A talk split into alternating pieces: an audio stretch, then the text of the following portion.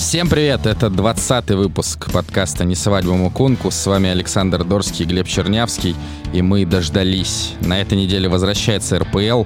Мы ждали два месяца и две недели. Это было страшное ожидание, страшное. Я вот, знаешь, даже на лекциях по теоретической механике так не страдал, как э, этой зимой. Почему-то очень хотелось, чтобы скорее начался российский футбол, и он наконец начинается. То приходилось смотреть эту Барселону, Реал или там э, Ливерпуль. В общем, очень скучный футбол, э, такой стерилизованный.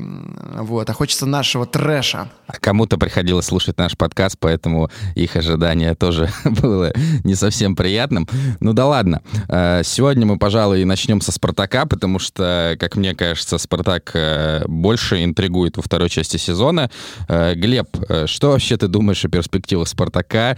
Нужно ли вообще ориентироваться на выступление в чемпионате или так уже далеко все оторвались, топы, что давайте-ка мы поиграем в Кубке России, ребята? Смотри, все просто. Ты же помнишь, как пришел Тедеско и за одну игру перестроил футбол «Спартака»? А, поэтому я вообще не сомневаюсь, что за зиму провели плотненькую работу, и теперь «Спартак» э, перестроится еще мощнее.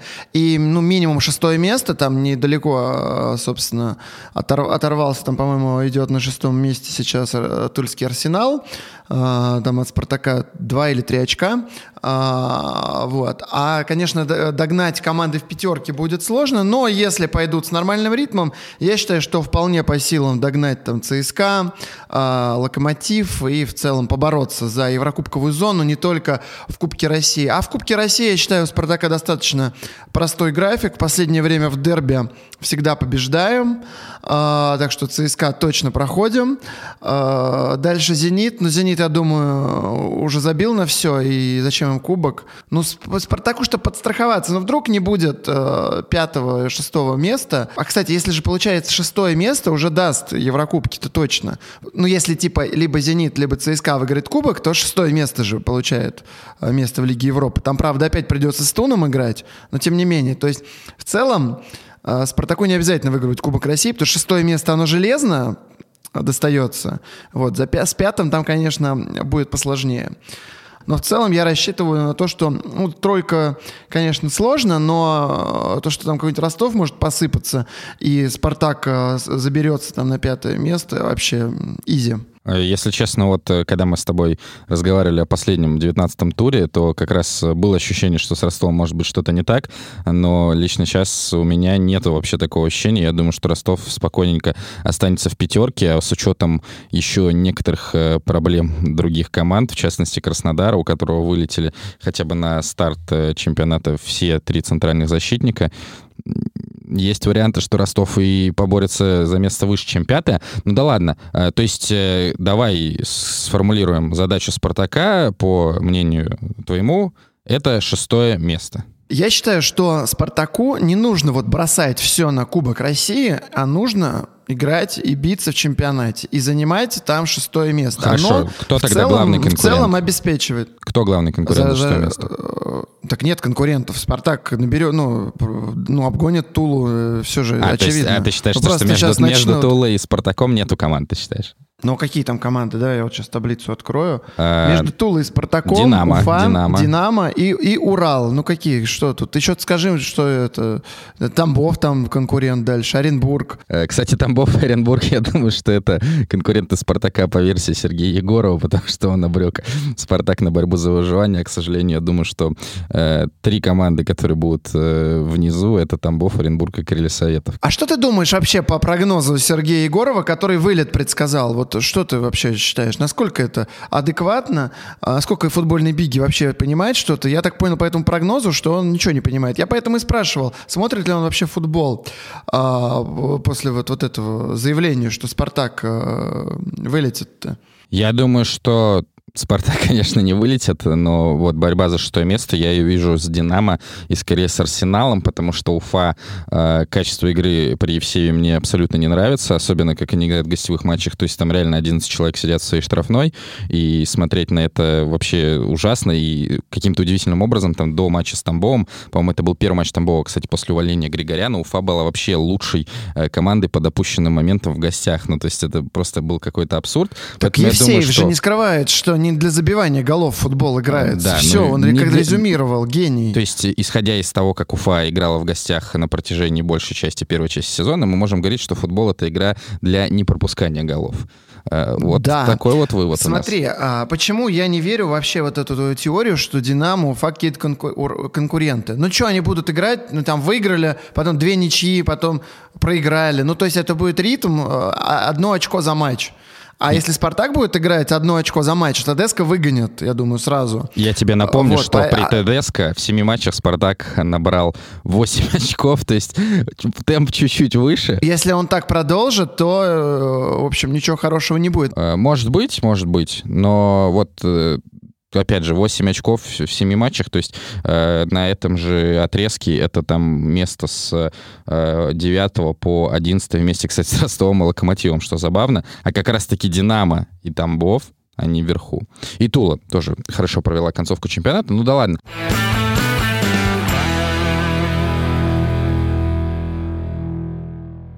Спартак, видимо, ничего не будет менять, будут э, те же э, 3, 5, 2.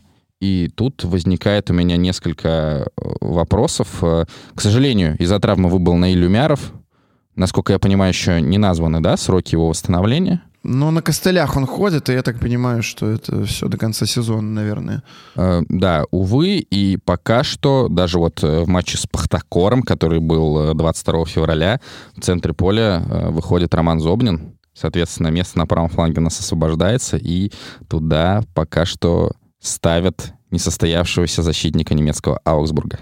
Николая Рассказова. Это, конечно, пугает, потому что Рассказова в целом уничтожают все болельщики Спартака. В целом болельщики Спартака не очень лояльны к своим игрокам всегда, но здесь прям идет какой-то Сначала хейт, рассказывал, и- все-таки соперники уничтожают, а потом уже болельщики Спартака. Ну, то есть тут хейт в общем, абсолютно заслуженный, Как мне если смотреть чисто по игре. Не помню, об- обсуждали ли это мы в подкасте э, нашем «Не свадьба Мукунку» или не обсуждали. Я когда-то говорил с Обуховым, и он сказал, что в «Спартаке» просто невозможно играть, ты мяч боишься принять. И я боюсь, что э, у Рассказова сейчас будет такая ситуация. Все поржали над Аугсбургом, он в целом ну, у него только Ещенко конкурент, и, в общем, вот ему надо играть, доказывать и э, как-то вот попытаться э, показать, что он лучше, чем о нем отзываются.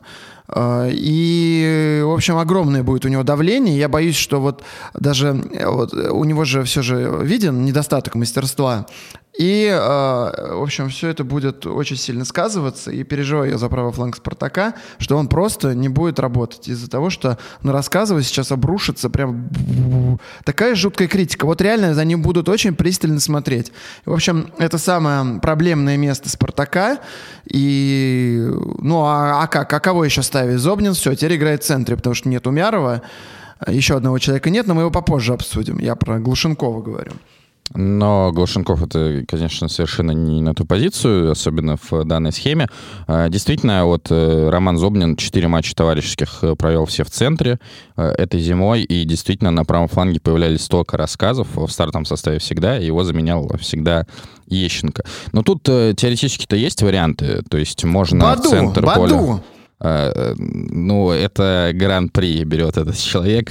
это, по-моему, самый упоминаемый вообще персонаж в этом Вообще году точно моя в нашем мечта, подкасте. чтобы вот а, реально ТДСК его выпустил, а, и он забил гол. Ну, знаешь, заковырял там на угловом. Представляешь, какая вот а, хитовая будет история? И все хейтеры Цорна ну, просто замолчат сразу. Но, к сожалению, Баду стал максимально далек от такого выхода, потому что все, не берут его больше на сборы сосновой, и как-то все это, все это, вся эта история заканчивается. Поэтому, да, единственный конкурент Ещенко, и непонятно, что будет с флангом. Не, на самом деле-то есть варианты, то есть в центр поля можно выпустить э, Тила и Гулиева, как минимум. И, соответственно, Зобнина опять отправить направо. Ну и такой дикий вариант, что справа можно попробовать э, Аэртона, он точно там играл один матч. А, ну и вообще мы знаем истории, что иногда, когда вот нужно, нужно выпустить кого-то, просто там дырка, э, справа выпускать левого защитника, в частности, я помню точно Курбан Бекич так делал в Рубине, допустим, с Федором Кудряшовым. В общем, поэтому я вижу вот э, замену Рассказова только через выпуск Гулиева или Тила было, но их форма и их игра, наверное, этого не подразумевают. А Зобнин справа, ты считаешь, это норм вообще или, или не норм? Вот мне вот он справа не очень нравится. Он объем дает хороший, но э, как защитник, как латераль, ну это как-то спорно. А твой вариант с Айртон справа, ну не должен э, защитник с чужой ногой играть э, на, на, ну, на фланге, где нога у него чужая. Вот, поэтому, мне кажется, тоже не вариант. Поэтому э, правый фланг, учитывая схему, схему Спартака, это очень важная позиция, учитывая вот эти 3-5-2. И фланга практически нету. Я за это очень сильно переживаю.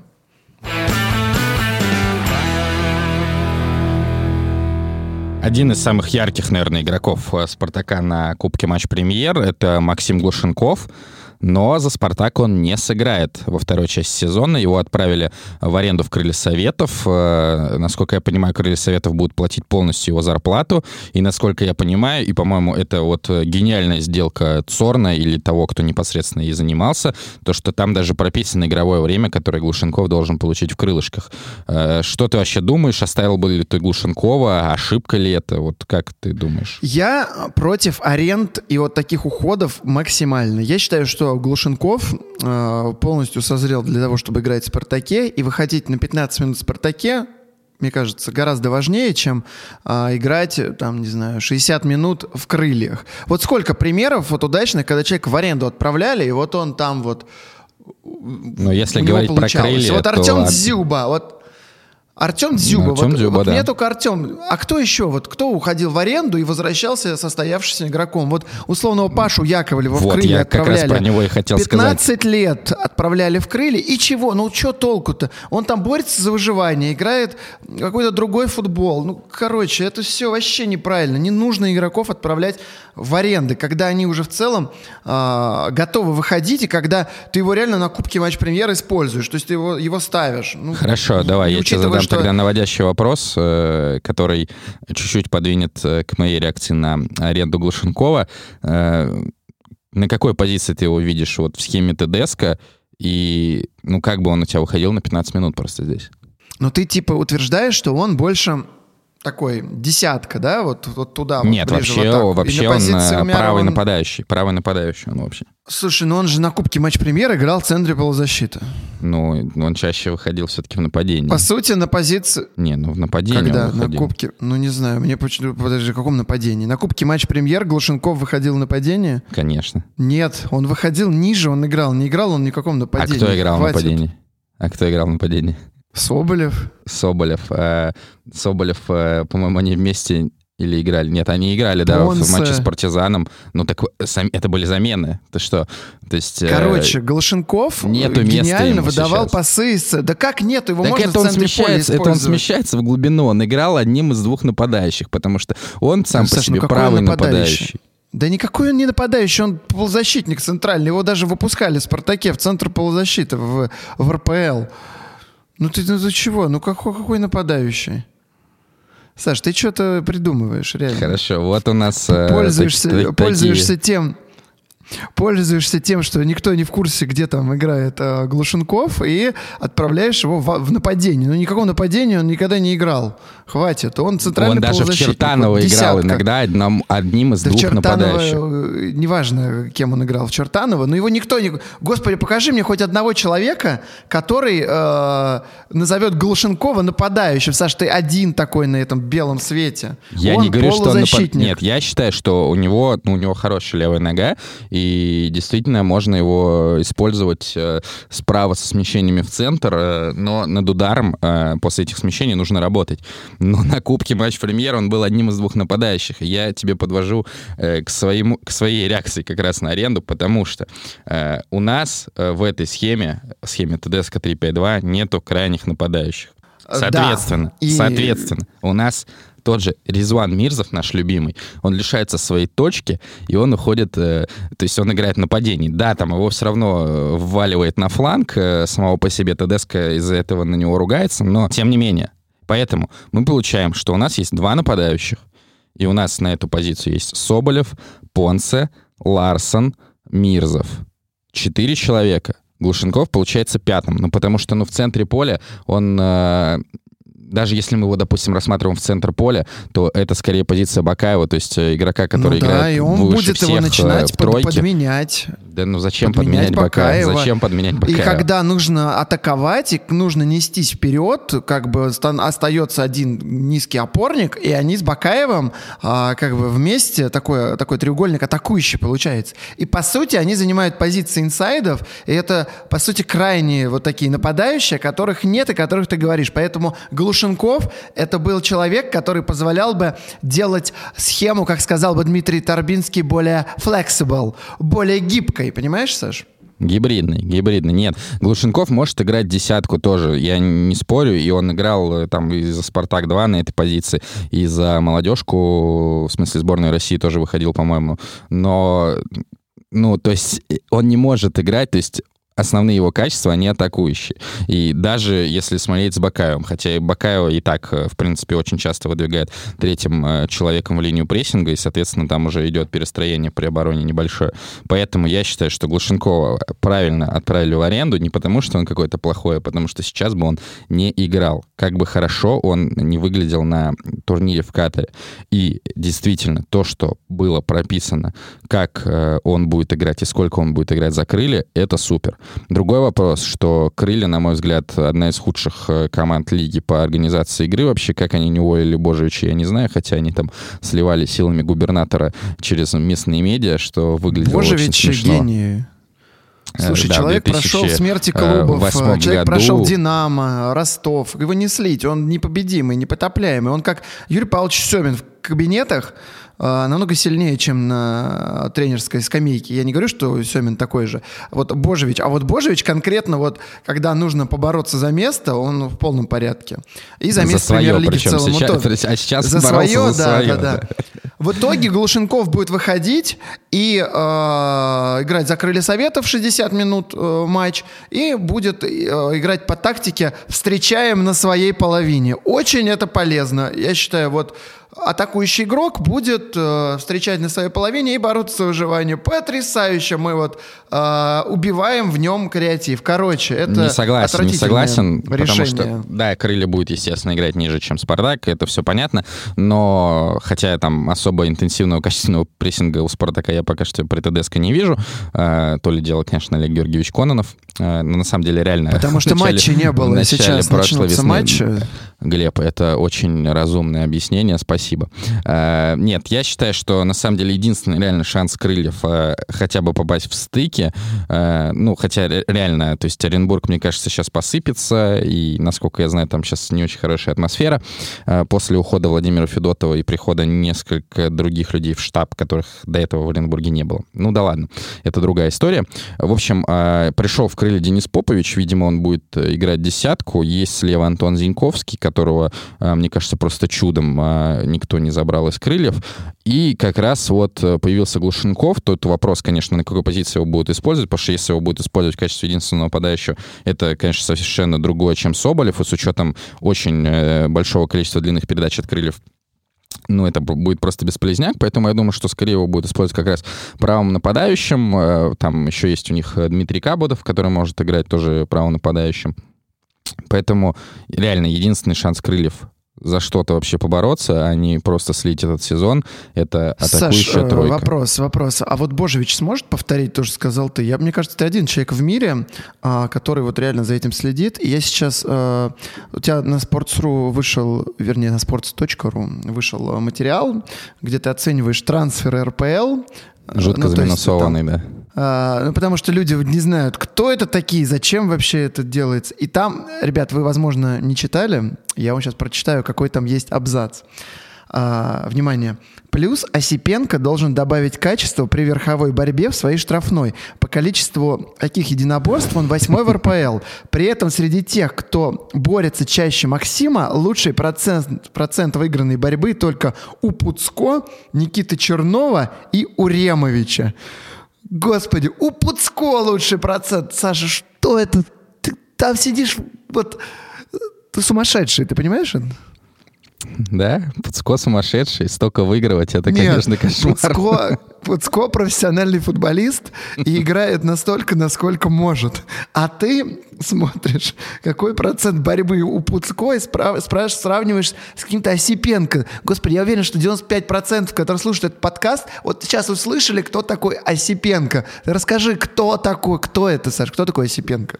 Осипенко, бывший центральный защитник Тамбова, который, э, ну, не могу сказать, что очень ярко, но достаточно заявил о себе первой части сезона и перешел сейчас в Ростов. И с учетом того, что из Ростова ушел Рагнар Сигурдсен, то есть Ростову, в принципе, нужен был э, новый центральный защитник, и сейчас, скорее всего, я думаю, что Осипенко будет играть в паре с Дмитрием Чистяковым, ну, потому что игра Дениса Хаджикадунича, э, Глеб сейчас э, так умиляется. Не, я знаю Хаджикадунича, что то Да, да. Конечно. Он накосячил, да, там как-то в игре со Спартаком, а э, ну, как ты его еще можешь знать? Нет, Ростов — это команда, игроки, которые в целом-то известные. А вот, вот эти вот э, Осипенки, они просто реально тебе бабла должны платить за то, что ты их фамилии называешь. Потому что так бы о них никто не узнал, понимаешь? Вот он бы вышел, Осипенко в Ростове, господи, кто это? Овсиенко, Татьяна, а, вот. А ты реально вот а, несешь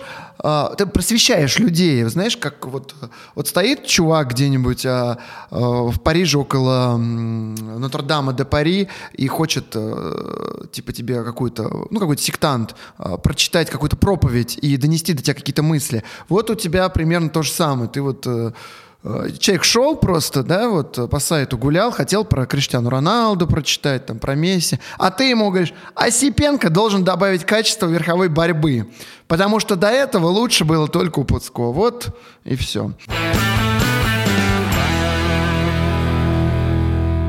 Я считаю, нужно нам э, вернуться в этот мир и поговорить реально о великих э, людях, э, о чемпионах, о тех кому, в кого я готов верить как в высшие силы. Конечно же, речь идет про Массимо Карреру. Итак, просто цифры.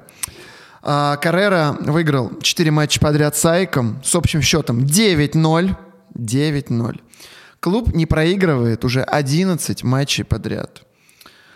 Это же, ну, это же класс. Всего он провел 16 матчей, выиграл 11, 4 матча в ничью и только одно поражение. И 10 матчей АЭК сыграл на ноль.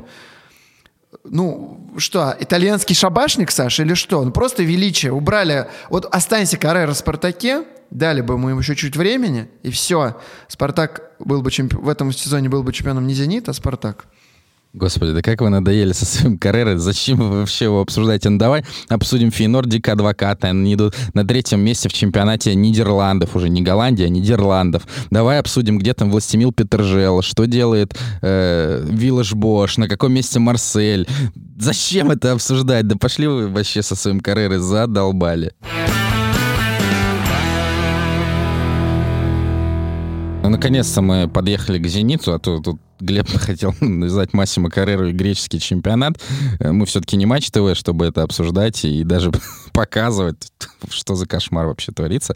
Э, в общем, Будем показывать когда мы с тобой говорили, когда мы говорили с тобой в декабре, э, чемпион ли «Зенит», у меня вообще не возникало никаких э, сомнений в этом. И э, Хавьер Рибалдо, спортивный директор, говорил, что у нас будет очень скучное межсезонье. Э, два трансфера игроков, которые уже, по сути, есть в клубе, как Корин и Малком. Но жизнь поехала чуть-чуть иначе.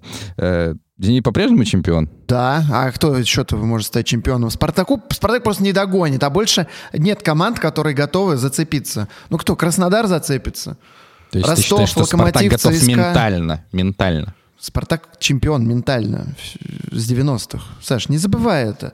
Э, на самом деле, мне кажется, что, конечно, «Зенит» э, станет чемпионом, отрыв уж очень велик, э, но тут важно действительно будет первый матч с «Локомотивом», и, кстати, у «Спартака» тоже первый тур достаточно интересный, и матч с московским «Динамо», как я думаю, как раз главным конкурентом за шестое место, но у «Зенита» три домашних матча подряд, это «Локомотив», «Уфа» и «Урал», и если в этих, в этих матчах будет набрано 7 очков, то есть, естественно, ничего я скорее подразумеваю матч с Локомотивом, хотя Локомотив сейчас в таком, мне кажется, все состоянии и внутри, и по игре, то вообще все классно. Будет э, в концовке сезона и спокойно дает до чемпионства. Кстати, Но заметь, если... сразу конкурентов Спартака, вот ты их назвал, там какие-то конкуренты есть, «Зенит» сразу их это, притормозит. Конечно же, ради, ради Доменика Тедеско «Зенит» притормозит э, Уфу и Урал, которые просто ворвутся точно в весеннюю часть на полном ходу. Ну, конечно, конечно, все так и будет.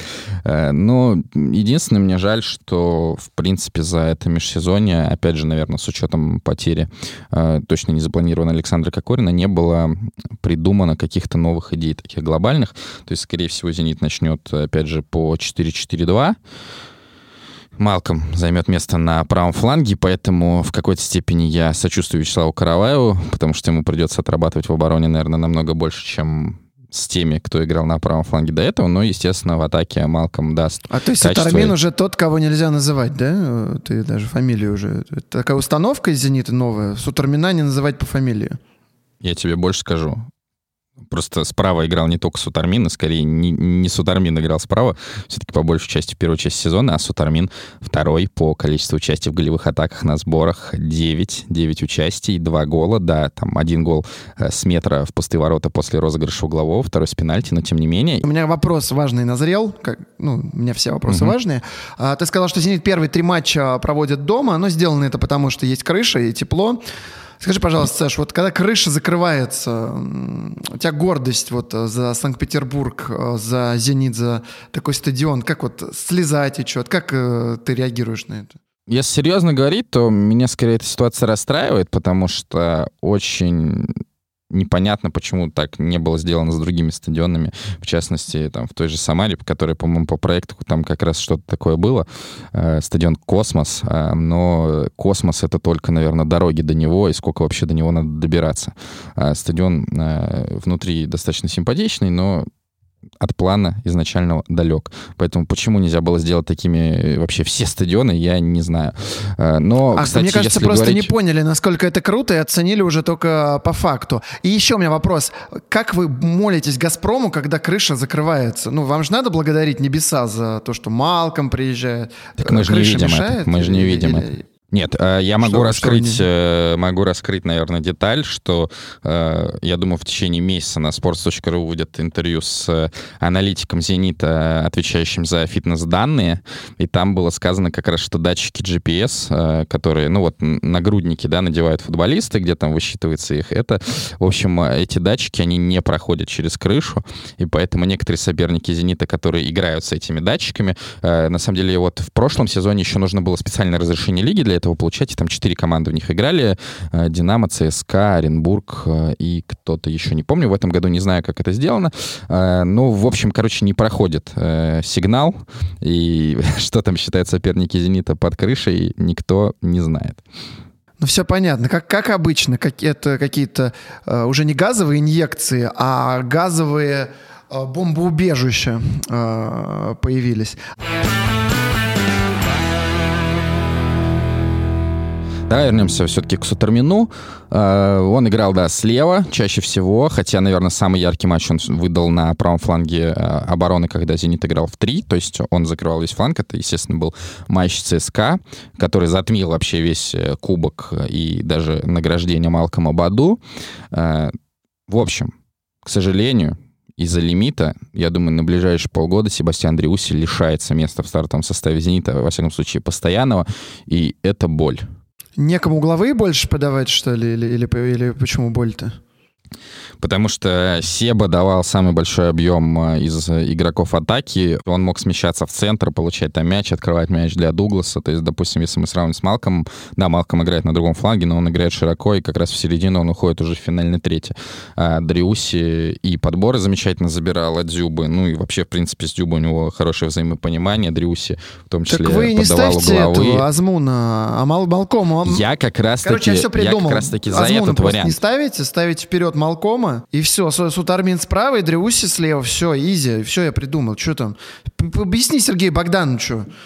Глеб, то есть вариант, при котором Азмун садится на банку, э, Дзюба выдвигается вперед, а Дриуси просто становится вторым нападающим, ты считаешь, что он невозможен?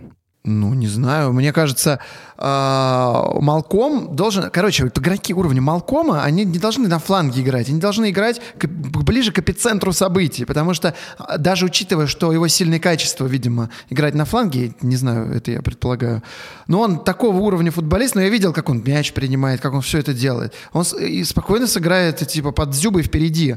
И будет там, ну, реально сводить с ума этих всех соперников. Ну, представляешь, э, Вадим Валентинович Евсеев Алексеев будет придумывать, как вот э, Малкома Пуцко, остановить как впереди. Пуцко ну, закроет. Ничего. Пуцко. А, вот. И Малкома надо выдвигать вперед, а Дриуси должен играть на своей позиции. Ну, как раз позиция Дриуси, скорее, это вторая нападающая, и понятно, что одна из причин, по которой он хотел уйти из «Зенита», то есть это никто не скрывает, в том числе он, это, понятно, там семейные проблемы, то есть... Э, нужно все-таки, наверное, быть всем поближе к Аргентине, но и то, что я, я как предполагаю, что вторая причина это то, что он играет как раз не на своей позиции, и э, он играет на команду, э, ему большой за это респект, но, если честно, по той форме, которую Сердар Азмун показывал осенью, и потому что он показал в этих товарищеских матчах, я совершенно не понимаю, почему Сергей Богданович ему настолько доверяет, и мне кажется, что вариант как раз-таки с Дрюси в качестве второго нападающего, а Дюбой на острие, он сейчас вполне рабочий.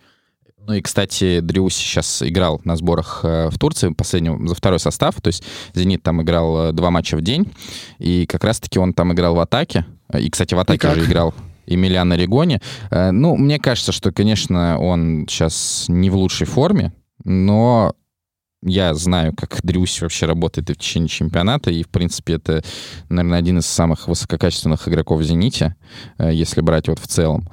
Поэтому мне очень жаль, что так происходит. Но, соответственно, на левом фланге, скорее всего, будет играть либо Сутармин, либо вариант со сдвоенным флангом Сантос-Жирков. Э, а, ну, конечно, в теории там всегда возможен вариант туда отправить Александра Ерохина, Далера Кузяева, который потихонечку О, восстанавливается Господи, вот эти, от очередного вот эти имена, вот, вот эти вот Кузяев и Ерохин, вот они вот всплывают иногда, вот эти вот игроки, которые в «Зените» есть, так, чтобы вот в лимиту угождать. Вот реально это же вот, э, чтобы вот типа было, кого Нет, выпустить, чтобы всех легионеров уместить все-таки и Ерохин, и Кузяев — это игроки, там, как ни крути, все равно сборных, и, э, ну, это не просто заплатки, то есть у них есть хорошее качество, конечно, ну, выше я оцениваю Кузяева, но, к сожалению, вот со здоровьем э, проблемы, проблемы. Но нет, я думаю, что все-таки основной вариант — это Дуглас Жирков, ну и с учетом того, что Жирков, естественно, не будет тянуть все матчи по 90 минут, хотя, э, к сожалению, «Зенит», конечно, самоустранился из Еврокубков, и матчей будет не так много. Второй вариант — это Сутармин. Слушай, а получается, уход Кокорина, он э, ударил по Дриусе. Так бы, если Азмун никакой, то э, выходит Кокорин нападающим, и тогда Дриуси может играть. То есть, видишь, да, кто да, пострадал да, еще? Да, да, э, интересно, согласен. Интересно.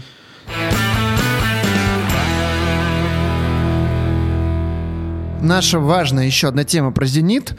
Лунев возвращается в раму.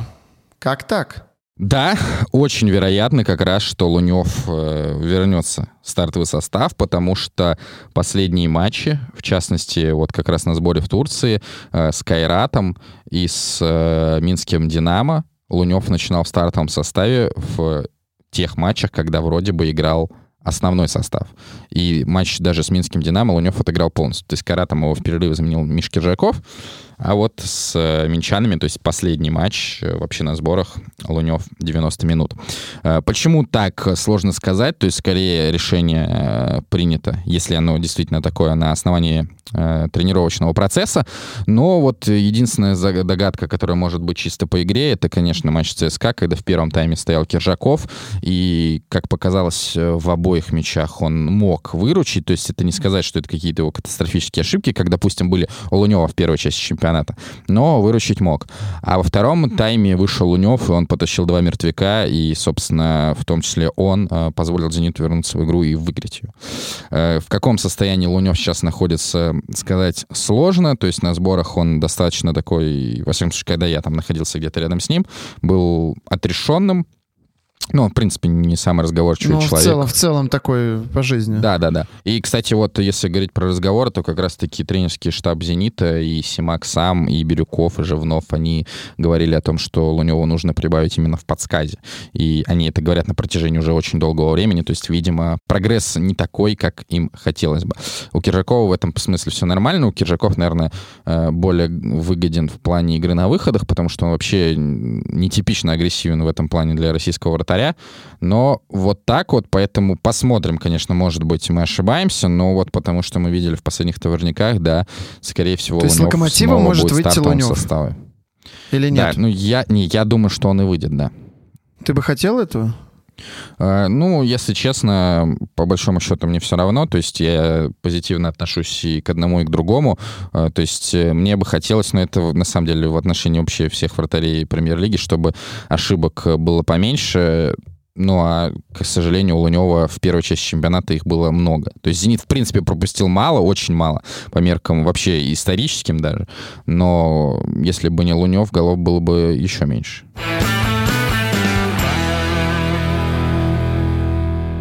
Ну и давай напоследок э, дадим прогноз э, на весеннюю часть чемпионата, на его итоги. Э, Давай первую шестерку тогда расставим по позициям. А, Я думаю, что первый это «Зенит», а, второе место займет ЦСКА, третье «Локомотив», четвертый «Краснодар» и пятый «Спартак», а Ростов посыпется и займет шестое-седьмое место. А почему Краснодар так низко? Ну, потому что я не верю в Краснодар. То есть отличное объяснение. Спасибо, Глеб. Э, На этом можем закончить. Э, Это был... Нет, на самом деле, конечно, у Краснодара ситуация сейчас э, тяжелая. Я не думаю, что Краснодар будет так низко. Я думаю, что они все-таки попадут в тройку. Но, конечно, меня смущает э, вот то, что у них творится с центром обороны. Напомню, что об операции с Паичем мы узнали только в январе, и то, что он пропустит 8-9 недель, э, то есть, по идее, они уже прошли, если мы берем вот с момента последнего матча против Хитафи в декабре, но, э, видимо, он до сих пор не готов. Э, Мартынович выбыл тоже уже сейчас под конец сборов. Фьолосон, судя по фотографиям и тому, что он не играет в товарищеских матчах, тоже не работает в общей группе. И вообще вот непонятно, кто будет у Краснодара играть в центре обороны, кроме Егора Сорокина. И, кстати, вот э, 23 февраля э, был матч контрольный Ростов-Краснодар, и Ростов дал свой состав запасных, все красиво. А Краснодар написал, что матч будет в закрытом режиме, поэтому не, не знаю, кто играл за Краснодар. Знаем только, что Ростов выиграл 1-0, э, мяч забил Роман Еременко. Э, Так что давай я дам свой прогноз. Я думаю, что э, «Зенит», естественно, займет первое место. Краснодар э, все-таки станет вторым. Третье место «Ростов». Четвертое место «Локомотив», пятое место ЦСКА. И за шестой э, я ожидаю борьбу э, вот между Тулой, Динамо и Спартаком. Мне кажется, Ростов вообще не повалится. И судя по тому, как они играют, как э, внедряется в их игру Павел Мамаев, возможно, качество еще возрастет. И многое будет зависеть от Максима Осипенко. Так, ну мы вроде все обсудили перед рестартом РПЛ, что касается Спартака и Зенита. Спасибо, что вы были с нами в этом межсезонье. Иногда темы мы, конечно, наскребали просто откуда-то из воздуха. Иногда нам действительно было о чем поговорить. Но вот мы все пережили эти два с половиной ужасных месяца, когда Глеб правильно сказал, мы смотрели этот отвратительнейший европейский футбол. Сейчас еще Лига Чемпионов, какие-то там э, Реал Манчестер Сити. Зачем это смотреть? У нас вон э, в первом же туре Ахмат Ростов, Тамбов Рубин, Краснодар Уфа, Сочи Арсенал, ЦСКА Урал, ну и, конечно же, Динамо Спартак я и Зенит перевозбудился уже, Локомотив. перевозбудился, даже без Да, вот причем, вот, э, причем финальных. Спартак и Зенит, они еще играют друг за другом. То есть Спартак э, в 16.30, Зенит 19.00, то есть суббота, 29 февраля. Это величайший день в истории этого года, я бы сказал так. Это был 20-й выпуск подкаста «Не свадьба Мукунку». Подписывайтесь на канал Sports on Air. Там все семейство подкаста sports.ru, баскетбол, хоккей, э, естественно, мы, Ставьте лайки, ставьте дизлайки в Ютубе, ставьте комментарии, это помогает э, видосу с подкастом продвигаться. Подписывайтесь на нас на всех других платформах. Нам писали, что у нас были проблемы с Google подкастами. Насколько я понимаю, мы их решили, но если нет, вы еще раз напишите в комментариях, что мы идиоты и ничего не поменялось. С вами были Александр Дорский и Глеб Чернявский. Пишите в комментариях, что я лучше Саши. Всех люблю. Пока-пока-пока. Пока. -пока, -пока. Пока.